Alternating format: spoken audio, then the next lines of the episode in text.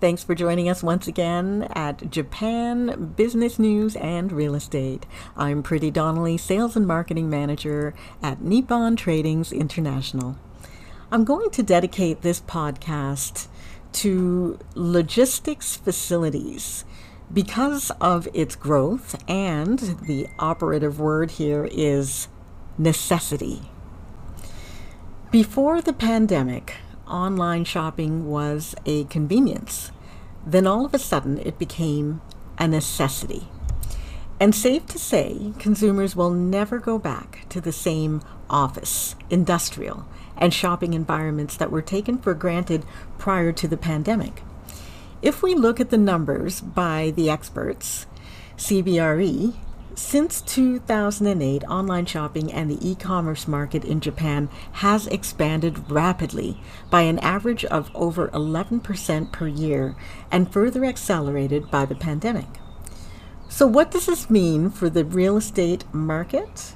More logistics facilities are needed to warehouse and ship those goods, and consumers, of course, want, need, and expect quick delivery. So that means a need for the ever shrinking time frames between order and supply.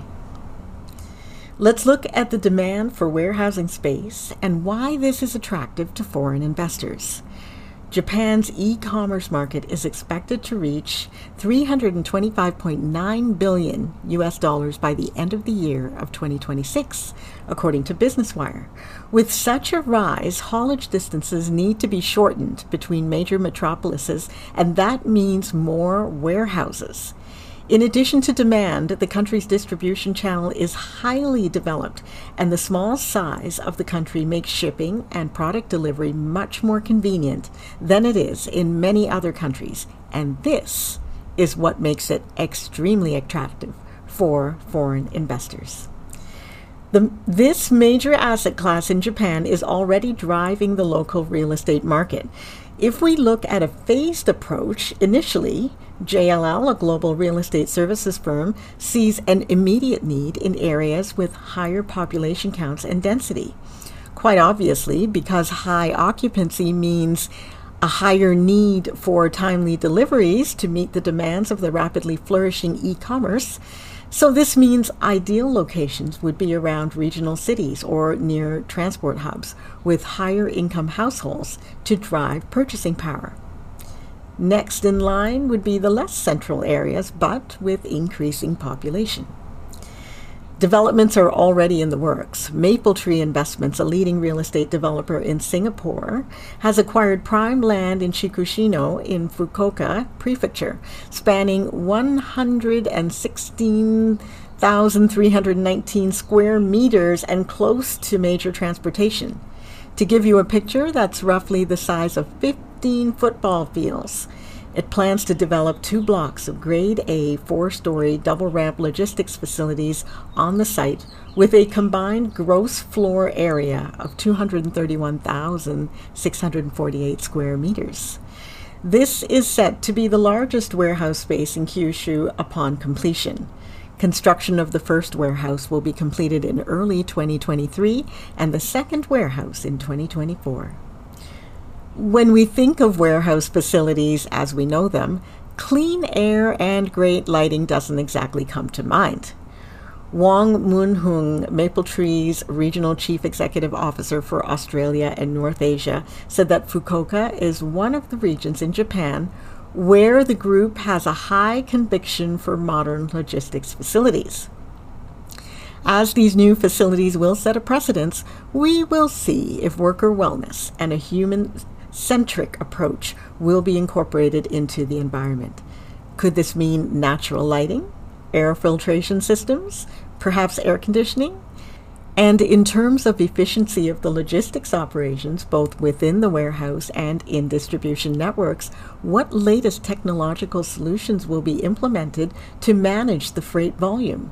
Perhaps robots to perform the repetitive and more dangerous tasks? Let's get into the nitty gritty of areas slated for completion and rent trends.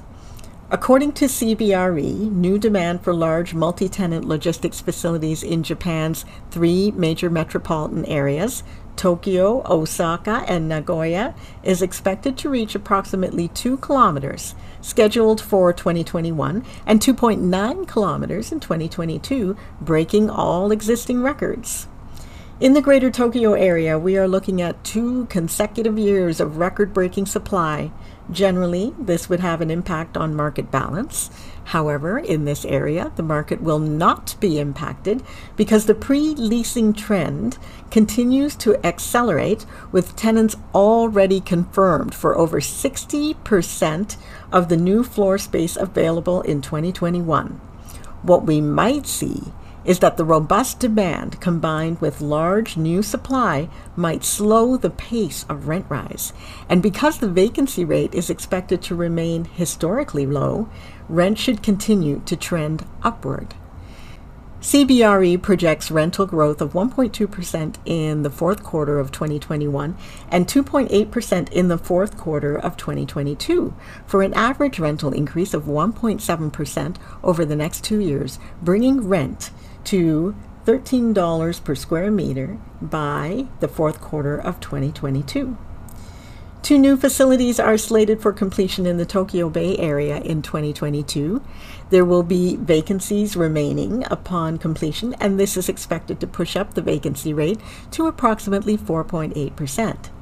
CBRE expects that the Ken-O-Do area is also likely to be affected by this new supply, resulting in a projected vacancy rate increase of 3.9%.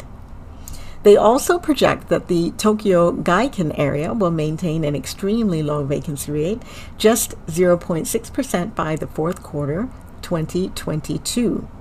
Another plus for this area is that the location is close to transportation and will therefore be able to more easily secure workforce. In the greater Osaka area, new supply is expected from 2021 onward. While one square kilometer is slated for completion in 2021, tenants have already been secured for approximately 75% of this floor space. New supply in 2022 is slated for less than 330,000 square meters, and the vacancy rate is expected to drop below 2%. An average annual increase of approximately 2% with the fourth quarter of 2022, rent projected to reach approximately $12 per square meter. And remarkable growth is anticipated for Nagoya.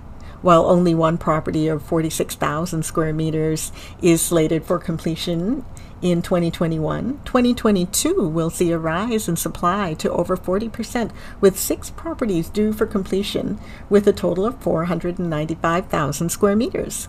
This will prompt an increase in vacancy rates to a projected 12% by the fourth quarter of 2022.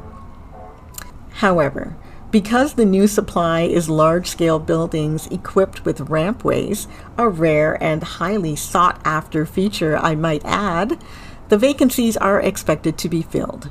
Whether tenants are restructuring their portfolios or looking to expand, these projects are attracting attention, and such demand should ensure that effective rents rise by an average of over 1% per year for an estimated $34.43 in the fourth quarter of 2022.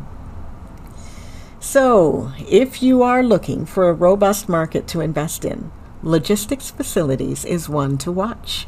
The twofold demand for consumer goods and inventory has heightened the status of logistics facilities as an essential infrastructure.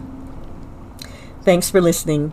We are a Japanese proxy helping foreigners access properties in the second largest real estate economy in the world for investment purposes and for personal use. At NTI, this is Pretty, keeping you informed of the latest trends, business news, and featured properties in the Japanese real estate market. If you are new to the Japanese property market and have questions, we are always happy to talk shop. Drop us a line at info at nippontradings.com.